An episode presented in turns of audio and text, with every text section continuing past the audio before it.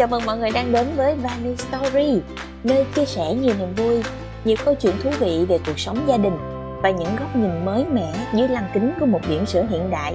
Không ai khác đó chính là tôi nè. Và ngày hôm nay tôi sẽ chia sẻ với mọi người về cơn khủng hoảng lên 2 của em bé Ní Nì nhà tôi.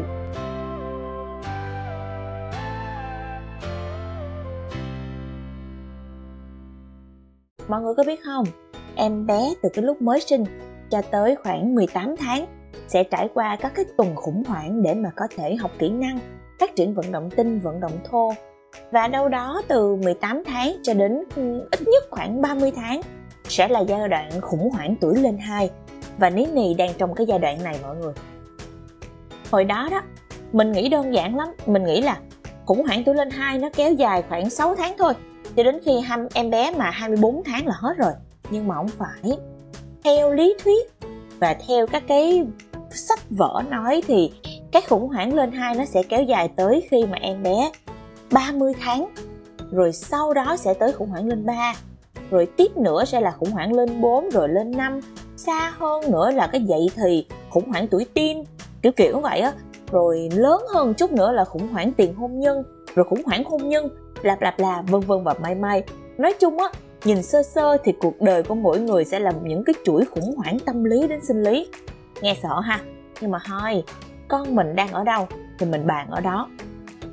Một cách lý thuyết mọi người có thể hiểu nôm na, khủng hoảng tuổi lên 2 là một cái giai đoạn phát triển rất là tự nhiên và hết sức bình thường ở trẻ nhỏ. Thuật ngữ tiếng Anh gọi là terrible twos.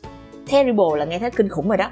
Nhưng mà cái thuật ngữ này dùng để mô tả cái sự thay đổi trong hành vi nè, trong tâm lý mà cha mẹ chúng ta thường quan sát được khi mà trẻ lên 2. Khủng hoảng lên 2 này sẽ được đánh dấu bằng những cái cơn giận dữ thường xuyên luôn.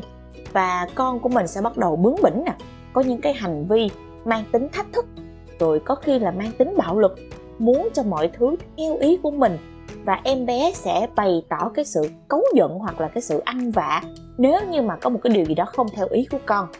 Một số em bé khi mà khủng hoảng lên 2 còn khóc đêm hay là biếng ăn nữa. Dưới một cái góc độ phát triển tâm lý thì khủng hoảng lên 2 á, thực chất sẽ là biểu hiện của một cái sự trưởng thành. Ở cái giai đoạn tuổi lên 2 này á, em bé sẽ có những cái thay đổi rất là lớn về thể chất nè, cũng giống như là về trí tuệ.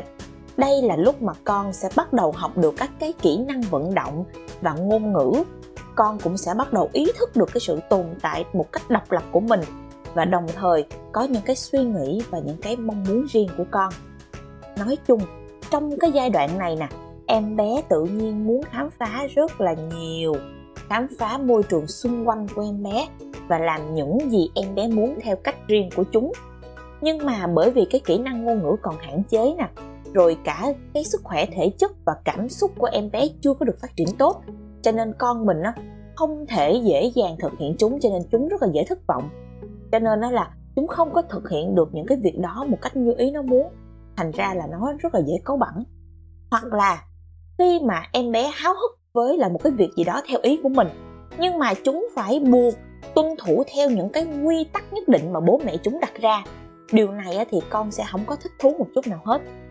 Cái việc khó khăn trong cái sự mà bộc lộ nhu cầu của em bé ở cái giai đoạn này nè, nó sẽ dẫn tới những cái hành vi không phù hợp, gây thất vọng, mất kiểm soát và có nhiều cơn thịnh nộ.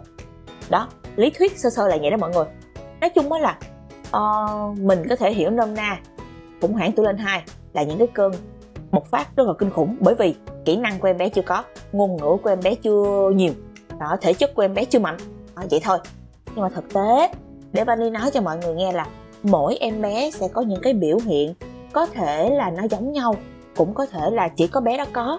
Nhưng mà Vani sẽ kể cho mọi người nghe về những cái biểu hiện của Ní Nì trong chiếc podcast này. Ní Nì nó nhiều biểu hiện lắm. Biểu hiện đầu tiên và dễ nhận thấy nhất đó chính là ăn vạ mọi người, kè nhè mè nheo một cách liên tục nha mọi người ơi. Có nghĩa là ví dụ như buổi sáng là mỗi cơn ăn vạ, tầm khoảng 30 phút sau là nó kè nhè, nó mè nheo. Ăn vạ là gì? Là kiểu giống như là không có đạt được cái điều mà Ní muốn, là Ní nó sẽ nằm lăn ra đó, nó bắt đầu nó nhảy bực lên, xong cái bắt đầu nó chà lết trên mặt sàn, nó lùi tới lùi lui, khóc lăn qua lăn lại, ăn vạ một cách kinh khủng. kè nhè mè nheo là làm sao, là khóc giả rồi mọi người, là kiểu như vậy á. Nhưng mà không có nói ra được là mình muốn cái gì, kiểu như là muốn tạo tiếng ồn vậy đó, mà rất là khó chịu, nghe mà mệt mỏi luôn. Cái biểu hiện thứ hai của Ní Nì đó là dễ cáu gắt và nóng nảy. Và cái chuyện dễ cáu gắt này á, nó thể hiện ở cái việc giống như là Ní Nì mà muốn cái gì mà không được á, hay là mình nói cái gì không có đúng ý của con á, ngoài cái sự mong muốn của con, hay là bắt đầu nó sẽ kiểu giận tay, giật tay, xong rồi kêu đánh mẹ, quăng đồ chơi, kiểu là như vậy. Một cái biểu hiện thứ ba mà Vani tin chắc là cái biểu hiện này em bé nào cũng có, đó chính là thích nói không mọi người, rất thích nói chữ không. Ví dụ nha, Ní ơi mình rửa tay xong mình ăn cơm nha, không. Ní ơi con dọn đồ chơi chung với mẹ nha, không. Ní ơi bây giờ con xếp giày xong rồi sau đó mình đi rửa tay nha mới đi chơi về, không. Không liên tục, không cả ngày, nghe mà muốn đánh luôn vậy đó. Cái biểu hiện tiếp theo nữa đó là, không biết là em bé của mọi người có không, nhưng mà Ní Nì là chuyên gia luôn, đó là Ní Nì rất là thích đổ thừa mọi người. Vani kể một cái ví dụ cho mọi người nghe nha. Ní Nì chơi với ông ngoại rất là vui vẻ, thì Vani vẫn quan sát Ní Nì chơi với ông như thế nào. Sau khi mà chơi xong thì Ní Nì đi tới, hình như là ông nói cái gì đó mà không vừa ý con, cho nên là con đi tới. Cái Vani mới hỏi là, ủa con làm sao vậy, hồi nãy con chơi gì với ông? Ông ngoại la Ní Nì, ông ngoại đánh Ní Nì. Ủa mà đâu có đâu, không có hề đánh hay không có hề la một cái gì hết, mà Ní Nì nó kể lại như vậy á. Trời ơi, bởi vậy hả, cái câu mà ngày xưa ông bà nói á, đi hỏi già về hỏi trẻ đó, thì nhiều khi nó không có đúng với con tôi, hoặc là hả, Ní Nì chưa có tới cái tuổi để mà có thể nói đúng sự thật. Vani thì Vani hiểu cái chuyện này của Ní Nì giống như là Ní Nì vừa mới chơi với ông ngoại xong, và Ní Nì đang nhớ tới một cái việc là Ní Nì, Vani la Ní Nì, hay là Vani đã đánh Ní Nì gì đó, xong cái Ní Nì ráp vô Ní Nì kể, nó không liên quan gì tới nhau hết, và nó không phải là một cái sự việc vừa mới xảy ra, kiểu giống như là con chưa có sắp xếp được những cái gì nó diễn ra trong đầu của con, kiểu là như vậy.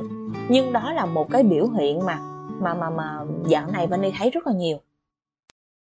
Một cái biểu hiện tiếp theo đó chính là Ní Nì rất là biết cái cách tận dụng cái sự cưng chiều mọi người.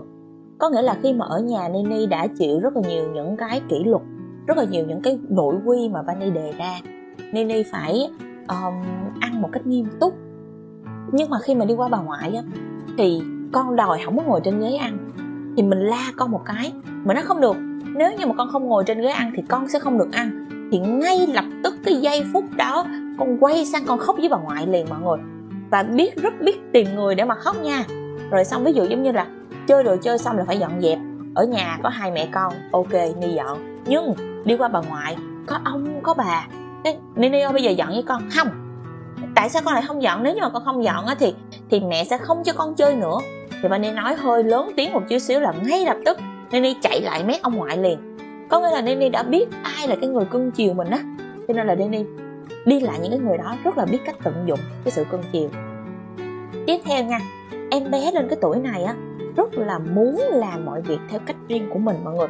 Ní Nì đã ngủ ở trên giường rồi, nhưng mà bây giờ thì đôi lúc Ní Nì thích lấy gối xuống dưới nệm ngủ, thích lấy gối qua phòng Vani ngủ. Hoặc là hồi xưa thì đã trước đây, cách đây tầm khoảng 3-6 tháng là đã ăn muỗng một cách rất là rành rỗi, nhưng mà bây giờ lại thích bóc tay ăn.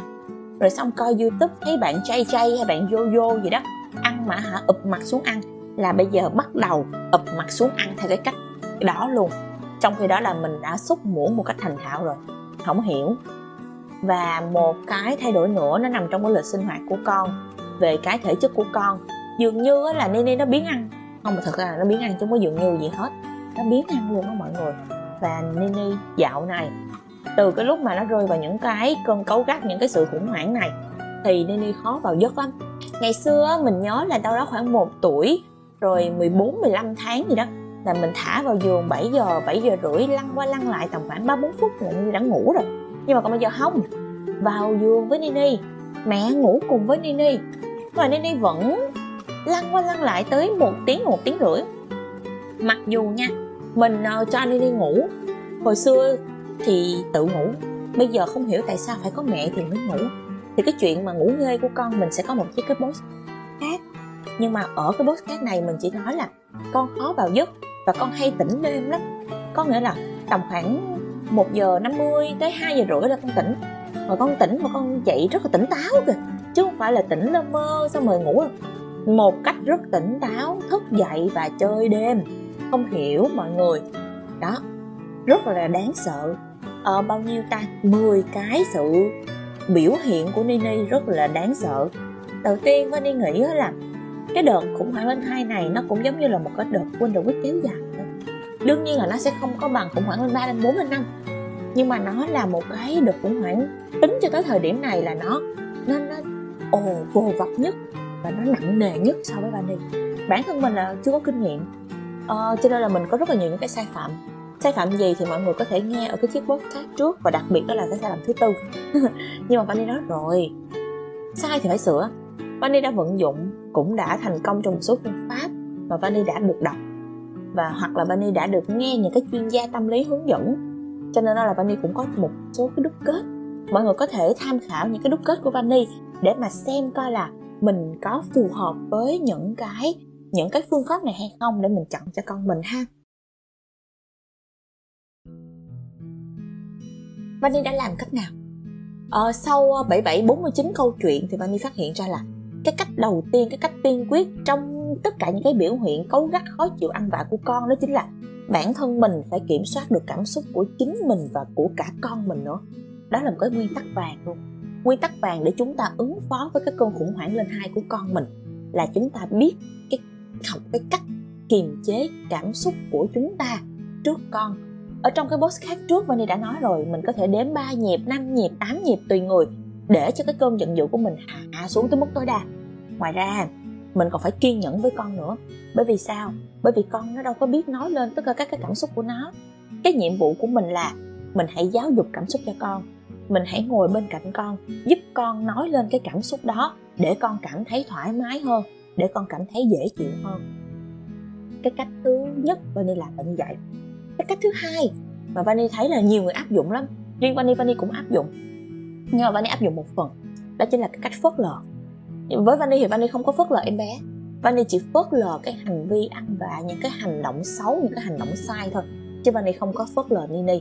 Cái việc phớt lờ này nghe nó khá khe, nhưng mà nó là một cái chìa khóa để chúng ta đối diện với cái cơn cáu gắt đó. Mọi người biết tại sao không? Tại vì một đứa nhỏ khi mà lên 2 á, nó sẽ có những cái cơn nổi giận, những cái cơn thịnh nộ, cái cơn giận dữ mà nó mất kiềm chế, mất cảm xúc lắm. Cho nên những cái giây phút đó nha, mình mà cố gắng khuyên nhủ, cố gắng giảng dạy, cố gắng nói chuyện thì nó không có tác dụng gì hết trơn. Cách tốt nhất là mình để cho con mình được thỏa mãn cái chuyện la hét của con mình. Mình vẫn ngồi kế bên con mình, nhưng mà mình phớt lờ cái chuyện la hét đó. Mình hoặc là mình ở một cái chỗ xa, mình vẫn để ý tới con mình, nhưng mà mình không kiểu thôi con đừng khóc nữa, thôi con đừng khóc nữa, thôi con đứng dậy đi, thôi con đừng làm vậy nữa. Mình không có vuốt ve kiểu đó. Mình cứ để cho con khóc, mình cứ để cho con thỏa mãn với những cái nóng giận, cái cáu gắt của con. Khi nào mà con bình tĩnh, ok, mình sẽ bắt đầu giải thích, mình sẽ ôm con, mình sẽ trò chuyện với con, nhưng con hãy thật bình tĩnh. Thì cái khoảng thời gian đó là cái thời gian mình phớt lờ những cái hành vi tiêu cực của con, cũng là cái thời gian để mà mình có thể bình tĩnh lại. Nó giống như cách đầu tiên Vani làm đó. Tiếp theo Vani đã vận dụng một cái phương pháp, đó chính là phân tán và chuyển hướng cái sự tập trung của con. Mọi người biết không, thật ra là chúng ta hay có một cái xu hướng, nó có nghĩa là bứng con mình ra khỏi cái tình huống hiện tại. Con đang khóc quá, con đang giãy đành đạch ăn vạ ở siêu thị, mình bế con ngay lập tức đi ra một cái góc khác. Đôi lúc cái chuyện bế này nè, nó sẽ làm con không có vui, con không có hài lòng, bởi vì con đang muốn cái chỗ đó, con đang muốn những cái đồ vật ở trên đó, nhưng giờ mẹ bắt con đi thì con cảm thấy khó chịu. Và một cái kinh nghiệm mà mình rút ra có nghĩa là đừng có mà đường đột ngăn cản em bé gì hết trơn.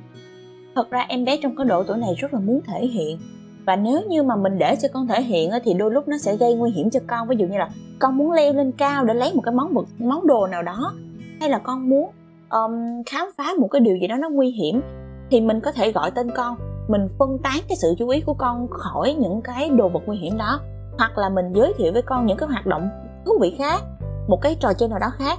Và mọi người hãy nhớ là ví dụ như là mình chuyển con sang những cái hoạt động vui chơi, kiểu giống như là lội nước này, chơi với cá, đắp cát, bla bla bla, thì nó sẽ vẫn tốt hơn là cái kiểu chúng ta hướng cái sự tập trung của con qua những cái kiểu bánh kẹo hay là quà gì kiểu kiểu như vậy. Có nghĩa là khi mà chúng ta hướng cái sự tập trung của con thì nên là một cái sự tập trung nào đó nó mang tính tìm hiểu, nó mang tính vận động, nó mang tính tò mò, để con, bản thân con khám phá, và để cho con đừng, chúng ta đừng có quá theo kiểu giống như là mua chuộc con bằng những cái phần thưởng, bằng những cái bánh kẹo này nọ lo cha. Một cái cách nữa mà Vani cũng rất là hay tự thực hiện, đó chính là mình đặt mình vào cái vị trí của con và suy nghĩ theo một cái cách giống con nhất có thể. Thực ra hả, mọi người để ý thử đi nha, chúng ta rất là dễ bực mình bởi những cái trò phá phách của con. Tại vì sao? Tại vì ngày hôm nay chúng vẽ lên tường nè, rồi ngày hôm nay là nó quăng đồ hết những cái đồ làm bếp của mình trên sàn, thì mình là người đi dọn chứ ai là người đi dọn. Nhưng mà mọi người thử nghĩ đi, nếu như là con thì con cảm thấy cái chuyện rất là vui, cái chuyện rất là thú vị, và cái chuyện là cái chuyện bình thường mà con đang khám phá, mà làm sao mà ngăn cản con được. Con đang học hỏi mà làm sao mà mình ngăn cản con được. Mà cái của con là con chưa có cái ý thức là mình, là nó làm như vậy là nó gây bừa bộn đó. Cho nên đó là để xử lý cái việc này á, thì sau này thì Vani mới phát hiện ra là Vani không có cản Ni nữa, Vani vẫn để cho Ni chơi, Vani vẫn để cho Ni chơi. Và sau khi mà Ni chơi xong á, thì Vani với Ni sẽ cùng dọn. Có nghĩa là mình cùng dọn với con, hoặc là mình phân tán con đó, mình thay đổi cái mục tiêu của con sang những cái hoạt động khác, hoặc là mình cùng phá với con luôn, mình cùng phá một cái cách có kiểm soát. Ví dụ nha, Vani có thực hiện chiếc video clip này và mọi người sẽ được thấy cái chiếc video clip này trong khoảng thời gian sắp tới. Có nghĩa là ví dụ như con vẽ tùm lum tà lá trên tường đi, Vani quyết định là sẽ mua một cái tờ giấy lớn thiệt lớn in lên trên tường và Vani với Ni cùng vẽ. Thì thứ nhất là con vừa sáng tạo, và cái thứ hai nữa là con hoàn toàn thoải mái, và mình dặn con luôn là chỗ nào trên tường có giấy thì con mới được vẽ, kiểu kiểu là như vậy á đó. Cho nên nó là mình thật sự rất là cần cái chuyện là nghĩ từ phía của con. Thêm một cái nữa là chúng ta cần cố gắng tìm hiểu một cái nguyên nhân sâu xa, một cái nguyên nhân đích thực. Ví dụ giống như là ngày hôm đó con mệt mỏi trong người, con khó chịu, con không ăn được, thì mình đừng có la mắng con liền, hoặc là mình cũng đừng có nghĩ là tại sao hôm nay con biết ăn, tại sao này nọ lọ chai, tại sao mẹ nấu ngon quá trời mà con không ăn. Mình đừng có khoan trách vội đâu, bởi vì mình hãy hiểu, mình phải hiểu một chuyện là chắc là con có cái vấn đề gì đó, con có một cái lý do nào đó sâu xa. Ok hen. Một cái điểm nữa mà Vani cũng rất là hay áp dụng đó chính là khen ngợi. Bên cạnh cái khen ngợi, Vani gọi cái cụm này, Vani học được và Vani thấy rất là hay cái cụm từ này, đó là khen ngợi hay và kỷ luật đúng. Khen ngợi nó có một cái tác dụng rất là tích cực đối với con luôn. Giống như là Vani trước đây khoảng 1 tháng trước là Vani hay than về cái việc là Ni nó không dọn đồ chơi, nhưng mà sau này Vani mới thấy là khi mà mình dành cho con những cái lời khen đặc biệt, những cái lời khen thật tâm, là những cái lời khen mà nó có cái sự va chạm, kiểu hôm nay Ni giỏi quá, Ni dọn đồ chơi cho mẹ quá trời gọn gàng luôn, theo kiểu đó đó. Mình khen đúng cái nội dung của con đang làm, mình khen rất là thật tâm và mình high five với con, thì con cảm nhận được cái việc đó là một cái việc tốt và con thực hiện liên tục. Nhưng mà kèm với cái việc khen á, là mình sẽ có những cái kỷ luật, những cái hình phạt khi mà con làm những cái điều chưa đúng. Nhưng mà kỷ luật thì mình phải kỷ luật làm sao? Mình phải kỷ luật nó hợp lý, mình không có kiểu quá cáu gắt, giận chỉ thẳng tay vô mặt con hay chống nạnh lên la lớn. Mình biết cái đó là bây giờ cái đó nó không còn hợp lý nữa rồi. Mình sẽ kỷ luật con bằng cách là tạo cho con những cái hành vi tốt hơn. Ví dụ con đóng cửa rầm, ok, bây giờ mẹ với con sẽ cùng đóng cửa một cách nhẹ nhàng 10 lần nha, và con phải nhớ là đóng cửa phải nhẹ, kiểu như vậy á, thì nó sẽ có một cái tác dụng rất là ok. Mọi người có thể thử hen. Và cái cuối cùng đó chính là mình kiên định, mình dứt khoát và mình rõ ràng. Bởi vì sao? Bởi vì thật ra là hành động của em bé rất là liên tục. Mình sẽ nhắc nhở liên tục, và mình hãy cố gắng là khi mà mình nhắc cái việc này, mình ra một cái luật này là mình phải làm theo, chứ mà mình đừng có hăm dọa rồi xong tới đó mình bỏ ngỏ, đúng không? Không phải mình nói cái câu đó ra để cho con nghe theo rồi mình bỏ, mình không có thực hiện, như vậy là không có nên. Và mình dứt khoát trong lời nói, rõ ràng trong hành động của mình, và mình cố gắng là kiên định, kiên quyết với những cái gì mình nói ra. phải làm cho tới nơi tới chốn thì hành vi của con mình, những cái suy nghĩ, những cái hành động của con mình sau này nó sẽ được giáo dục, nó sẽ được kiểu như là lập thành một cái thói quen tốt kiểu như vậy.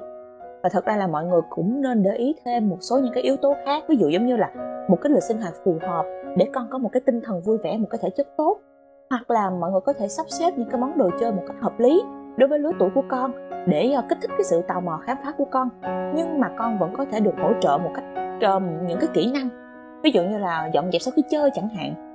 Rồi bên cạnh đó thì chúng ta cần thống nhất cái cách xử lý những cái vấn đề giữa bố với mẹ nè, hoặc là giữa bố mẹ với ông bà, cũng giống như là chúng ta thống nhất cái cách xử lý trong tất cả các trường hợp để các bé có thể học được một cái cách thói quen tốt nhất. Mà mọi người cũng đừng có quên một chuyện, đó chính là làm gương, bởi vì làm gương rất là quan trọng luôn. Ví dụ như là chúng ta không muốn con xem iPad nhiều, không muốn xem TV nhiều thì chúng ta cũng đừng xem điện thoại nhiều trước mặt con, hay là chúng ta muốn con mình gọn gàng thì chúng ta đừng có xuề xoa bừa bãi, hay là chúng ta muốn con mình là phải thực hiện ngay sau những cái khẩu lệnh của mình thì chúng ta đừng có nhây, kiểu là vậy. Nếu như mà chúng ta muốn con đừng có nói chữ không thì chúng ta cũng đừng có nói chữ không. Dù là Vani vẫn đang trải nghiệm cái cơn khủng hoảng của con gái mình, cái cơn khủng hoảng lên 2 của Ní Nì, nhưng mà Vani hiểu được là cái việc mà giữ bình tĩnh nè, cái việc chúng ta cần thấu hiểu là những cái điều rất là quan trọng trong cái giai đoạn này. Mình thật sự là không có muốn con mình bị ám ảnh hay là áp lực về chính bố mẹ của nó. Và thật sự nhưng mà mình chia sẻ rồi đó, nghề gì cũng có thể sai, nhưng mà làm cha mẹ thì không có được phép sai quá lâu. Sai liền sửa liền, sai nhỏ sửa nhỏ, sai ít sửa ít, nhưng mà sửa liền. Bởi vì cái hậu quả nếu như mà chúng ta không sửa thì nó sẽ rất là kinh khủng, nó sẽ ảnh hưởng lên tới thói quen, tới hành vi, tới lời nói của con mình sau này. Mình rất là may mắn nha mọi người, mình gặp được nhiều chuyên gia, mình được nghe, được chia sẻ và được áp dụng rất là nhiều cách này, nó hiệu quả, cho nên là mình muốn share với mọi người. Và nhưng mà bản thân mình cũng hơi kỳ bởi vì ngày nào mình vui á thì mình làm những cái chuyện này rất là tốt, nhưng mà ngày nào mà mình nhiều việc quá, mình stress á thì mình quên luôn, mình không làm. Cho nên đó là bản thân mình cũng phải học, mình học để những cái phương pháp này nó trở thành những cái thói quen của mình. Khi mà mình gặp phải nó thì mình phải bình tĩnh, mình phải nhẹ nhàng, kiểu là như vậy. Hy vọng là mọi người nghe cái chiếc podcast này xong, mọi người có thể tìm được những cái phương pháp nó phù hợp với gia đình, phù hợp với bản thân để chúng ta cùng học học làm cha mẹ tích cực và hạnh phúc. Vani chúc cho mọi người thành công ha, chúc cho mọi người nhanh chóng tìm ra được những cái phương pháp chân ái của cái hành trình làm cha làm mẹ, và chúc cho chúng ta vượt qua các cái cơn khủng hoảng trong sự vui vẻ hen. Ok là fighting.